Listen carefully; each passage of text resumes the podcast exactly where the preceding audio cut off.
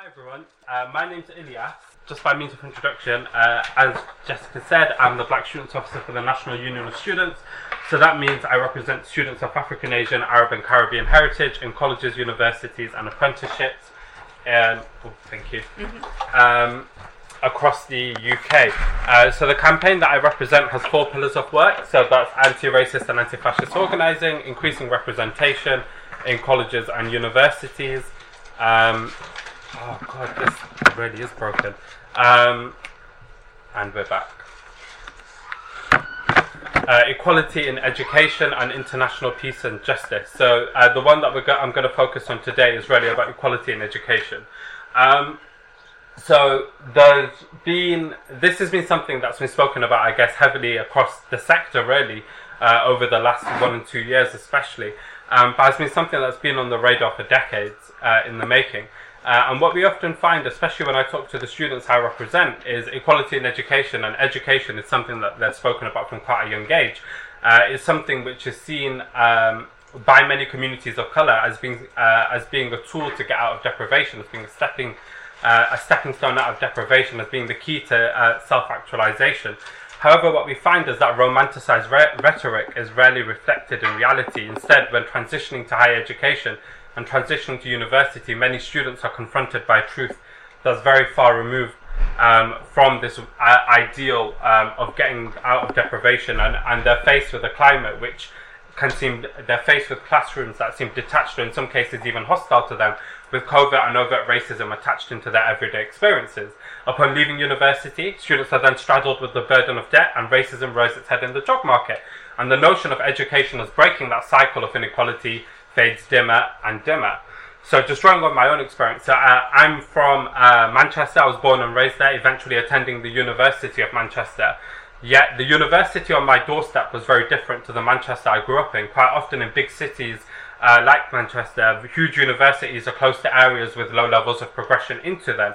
Um, with the communities around the institution benefiting the least from them. We have world leading institutions, in some cases in Manchester, uh, like the Graphene Institute, uh, just a few minutes away from council estates. For those of you fortunate enough to have visited the greatest city in the UK, um, the way that Manchester is built is there's Oxford Road where the university is situated, uh, and around it you have communities like Longsight, Rusholme, Moss Side, Ardwick, Old Trafford, Whalley Range, uh, and many more, all in close proximity but miles away in thinking uh, and in thinking of the university and being thought of by the university.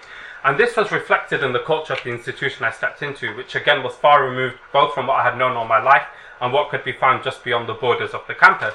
Uh, I still remember the first time I went to the university, I had no idea it was a 15 minute walk from my house, uh, and I just got lost on campus, uh, which is a nice analogy for the rest of my time there. Um, and, no, and being uh, unable to relate to the campus is something which I think resonates with many black and brown students and working class students all over. The feeling of being in our universities but not being part of them. So now, the experiences and outcomes of non-white students in higher education has been a discussion topic for almost as long as there have been non-white students in higher education.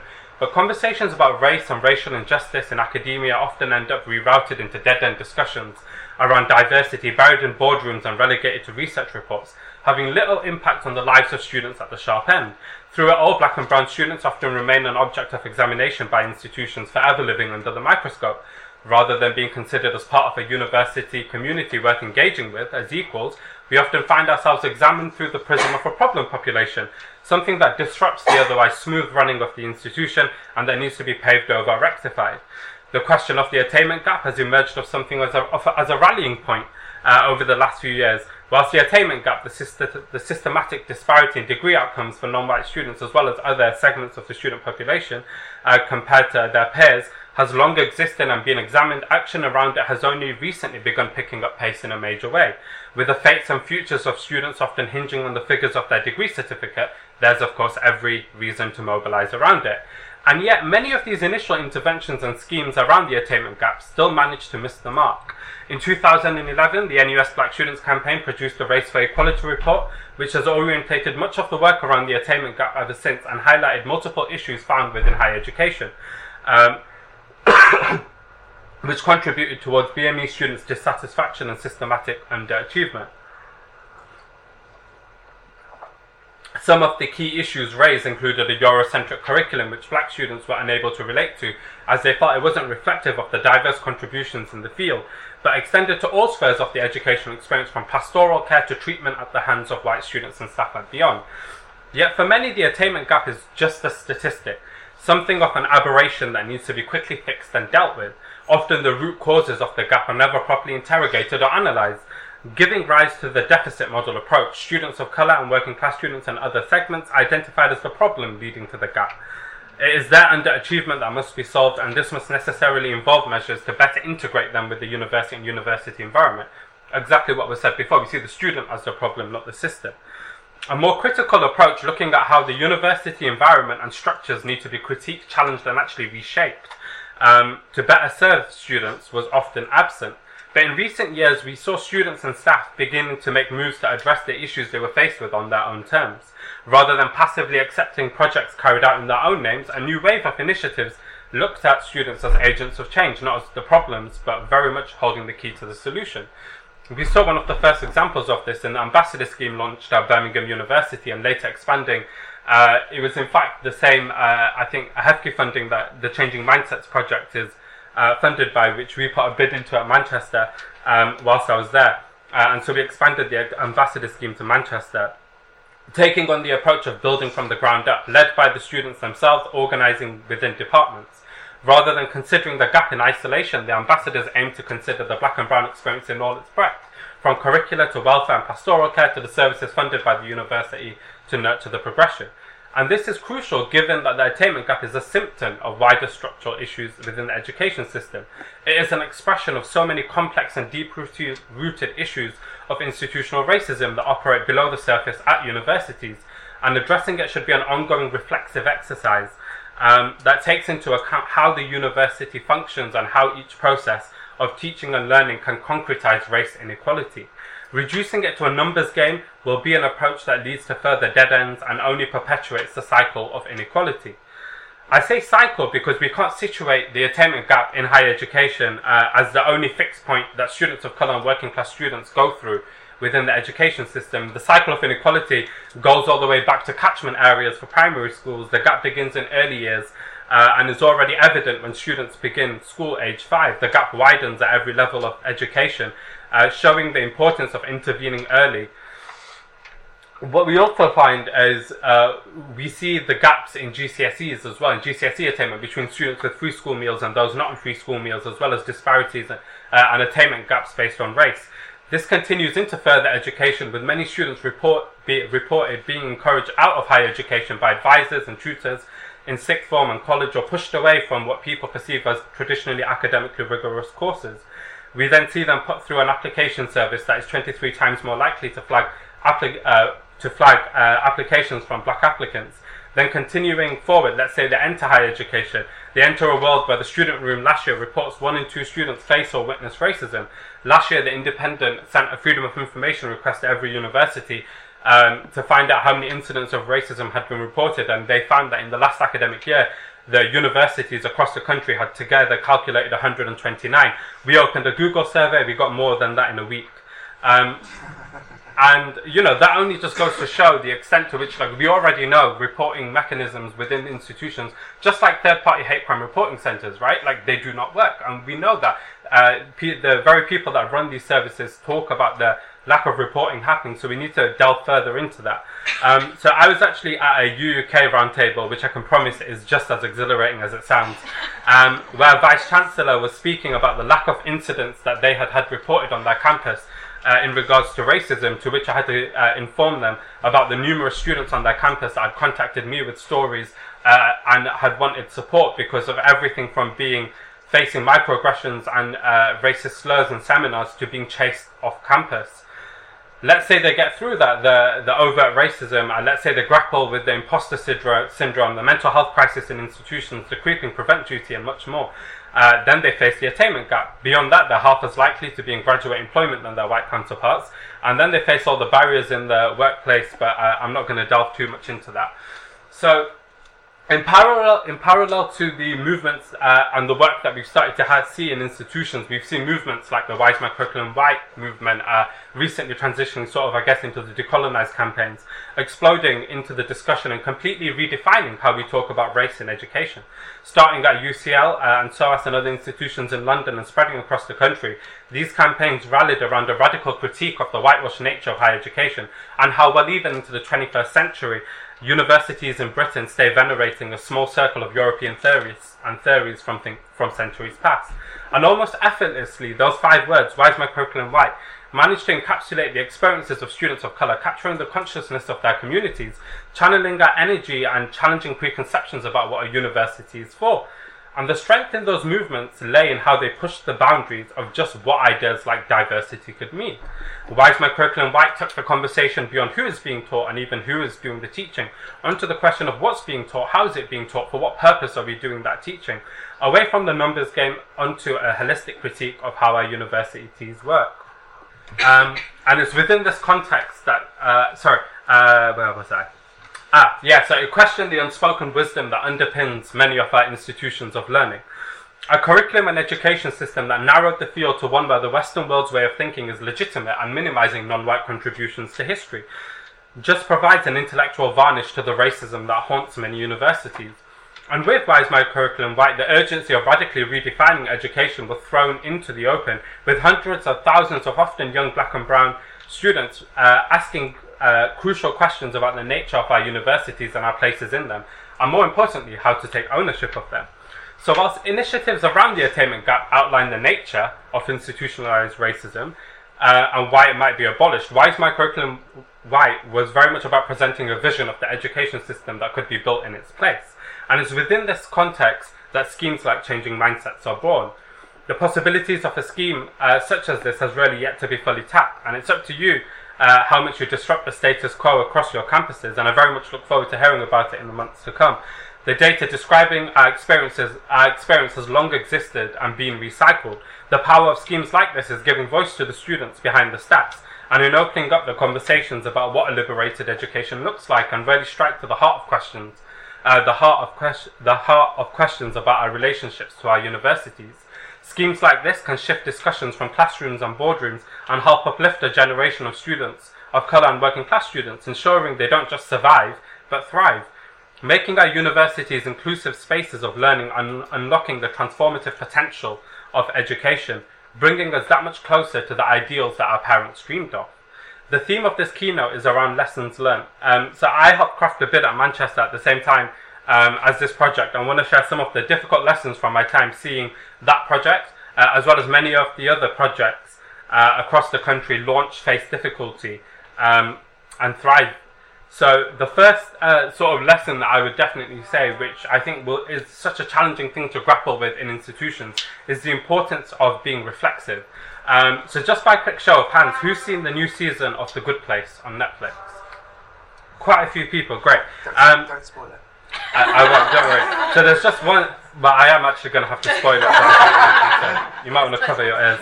Um, so you know when you get to that scene where Michael and the folks realize that the system of metrics of calculating good and bad is flawed, uh, and they assemble a committee of people who say it'll take at least 400 years for them to decide the next step. Uh, it's a scene that rings eerily familiar of university committees and working groups. Uh, with clashing calendars, uh, and worry about not having enough research, meaning we can be reluctant to make brave decisions and go off script. The work being done down, the work being done at the moment is new. It's never been done on your campuses before in some cases. Uh, I'm sorry there's no perfect path for you to follow or some cheat code for you to use. Um, you're writing literally as you do this work a piece of history every day. So be willing to think of different ways of decision making uh, as part of that. Think of open meetings. Think of more innovative ways of uh, doing things. Uh, and you know, be reflexive. Don't relegate things and just push things back um, to the next committee meeting or working group. Like, be more willing to, to be brave, I guess. Equal partners. Your students uh, cannot be perceived to be recipients of age uh, of aid. They have to be equal partners and agents of change as well. We can't approach this through patronizing lenses of wanting to do good. Uh, some of the big, uh, biggest challenges in this work come from well-intentioned people. It's critical that any of the decisions are made with all the partners in the work being involved, from students, community members, staff members, uh, and by staff members I don't just mean sort of like senior management or P- PVCs, um, but staff on all levels of delivery. Uh, and I'm sure the panel that you have uh, coming up with students will expand more uh, on what that could look like. terms of reference, don't limit yourselves to thinking into a siloed ver- version of the scale of the task ahead of you. Your universities and the sector at large is fundamentally broken. That's why we're all gathered here today. Because fundamentally, our institutions are perpetuating a cycle of inequality, which is leaving segments of real people, not just statistics, worse off than others. So imagine beyond the terms of reference of the work you're doing, of how you see the structures around you operating, and what you could see an equitable university looking like, what accountability looks like in that institution, what collaboration looks like in that institution. Look beyond where you have before. Um, if I would say, if you have an amazing people uh, of uh, with, if you have an amazing group of people with you around the table, you're missing ten more. Um, the people around your table are brilliant in their own fields, but the priority are not those on the table. Where are the ones that aren't there? Are they in halls? Are they in student societies? Are they in the library writing a last minute essay? Because, like me, they are horrific procrastinators. Um, are they student societies? Like, student societies are an incredible untapped um, resource on many campuses. They're, uh, they're active students with obscene networks uh, on campus. What we often see in terms of that is, I'll just give you an example. At Manchester, uh, at Manchester, when I um, was elected the diversity officer there, they just spent about 18 months doing a research report um, into the attainment gap, and then they were thinking of bringing together cross institutional uh, working group uh, on attainment to come together. Um, we refused to be participants in it until we knew that they were willing to actually put funding behind it um, so we could run projects. And what we did as part of that was we actually got this pot of money behind a working group, and then the University of Manchester um, is a incredibly like large organisation comparatively with most with most higher education institutions. I think it's like forty two thousand students now. Um, and so what we did was we allowed individual departments and modules to bid in to the working group for different projects that they wanted to run. Uh, and part of that, and some of this was literally like connecting them with the students that they're teaching, who they thought didn't care about what was being taught. Um, so, for example, one of the things that we did was in the business school, um, where we had quite a few administrators complaining about uh, and saying that part of the reason that they were finding uh, uh, underattainment in a lot of international students was many students were were going through uh, a mental health crisis but had no idea about extenuating circumstances had no idea about the support they could receive. So it was as simple as connecting them with student societies that could translate some material and get it out in networks where people uh, actually use. So beyond sort of all student emails into things like Weibo and things like that, um, where students were actually starting to get information um, that they needed. So uh, don't be, uh, what was that? Yeah, so student media is uh, also an interesting resource. It's amazing when our projects uh, have Eventbrite on university websites relegated to a thousand subsections between uh, underneath uh, the main page. Um, but what about things like student newspaper? Have they written uh, on the disparity in attainment? Have your student media team created a short video on your project um, and launched it out through their networks? this is just more opportunities to try and get students involved. Um, my wonderful folks from student unions, uh, if there are any of you here, um, you like me have fallen into the trap of only talking to students during election week, uh, and after that, failing uh, to do the things like knocking on people's halls uh, and shamelessly stopping everyone at bus stops during election season, but feeling awkward doing it later. Like, don't be afraid to just stop students uh, and find the spaces where people are gathering and talk to them about the project and get their ideas on it as well. Um, don't be afraid if you don't get it pitch perfect. Like I said before, the work requires knowing you won't get it perfect. But every mistake made um, may be campus specific or just down to a certain set of variables. We have to approach this work facing each challenge as it comes. Be brave, question the unquestioned wisdom of your institutions. The attainment gap won't be solved in and of itself. Building resilience is impossible without properly funded health services. There's no point in additional support sessions if students are doling uh, if students are doing more part-time hours at work because of the absurd rent they pay, staff on precarious and fixed-term contracts struggle to teach and support students in conditions that are in very, in many cases, destroying their own mental health. Part of working dis- on disparities in the academy is reimagining the academy. So, and the, the, sort of, I guess, the last thing I'll say is, um, it's important to remember that actually I don't think there's been a, a moment in time where this has not been on the agenda more. Uh, over the last year, higher education continues to dominate uh, the agenda with conversations on attainment, access, and decoloniality, putting food on the tables of Guardian journalists for months. Uh, use that, hold events you think students will love, discuss, debate, and enjoy. Uh, far too often we say our students won't enjoy that, or that's not really right for our students. Uh, we don't think they'll be interested. Um, but you never know without trying, right? No campaign or change was made without an understanding of what people wanted to occur. It's also a time when race is increasingly on the agenda from the curriculum to the hostile environment. Uh, and conversations on those topics can foster understanding of race, uh, can foster a better understanding of race on campus. Um, I guess I'll sort of end there, but those were just sort of some of the things that I remember. And I know there's countless projects that have probably been spoken about earlier today. I'm really sorry I couldn't make it um, for much of the session. Um, but I just wanted to share some of the lessons that I've picked up on, uh, and I look forward to any questions you have.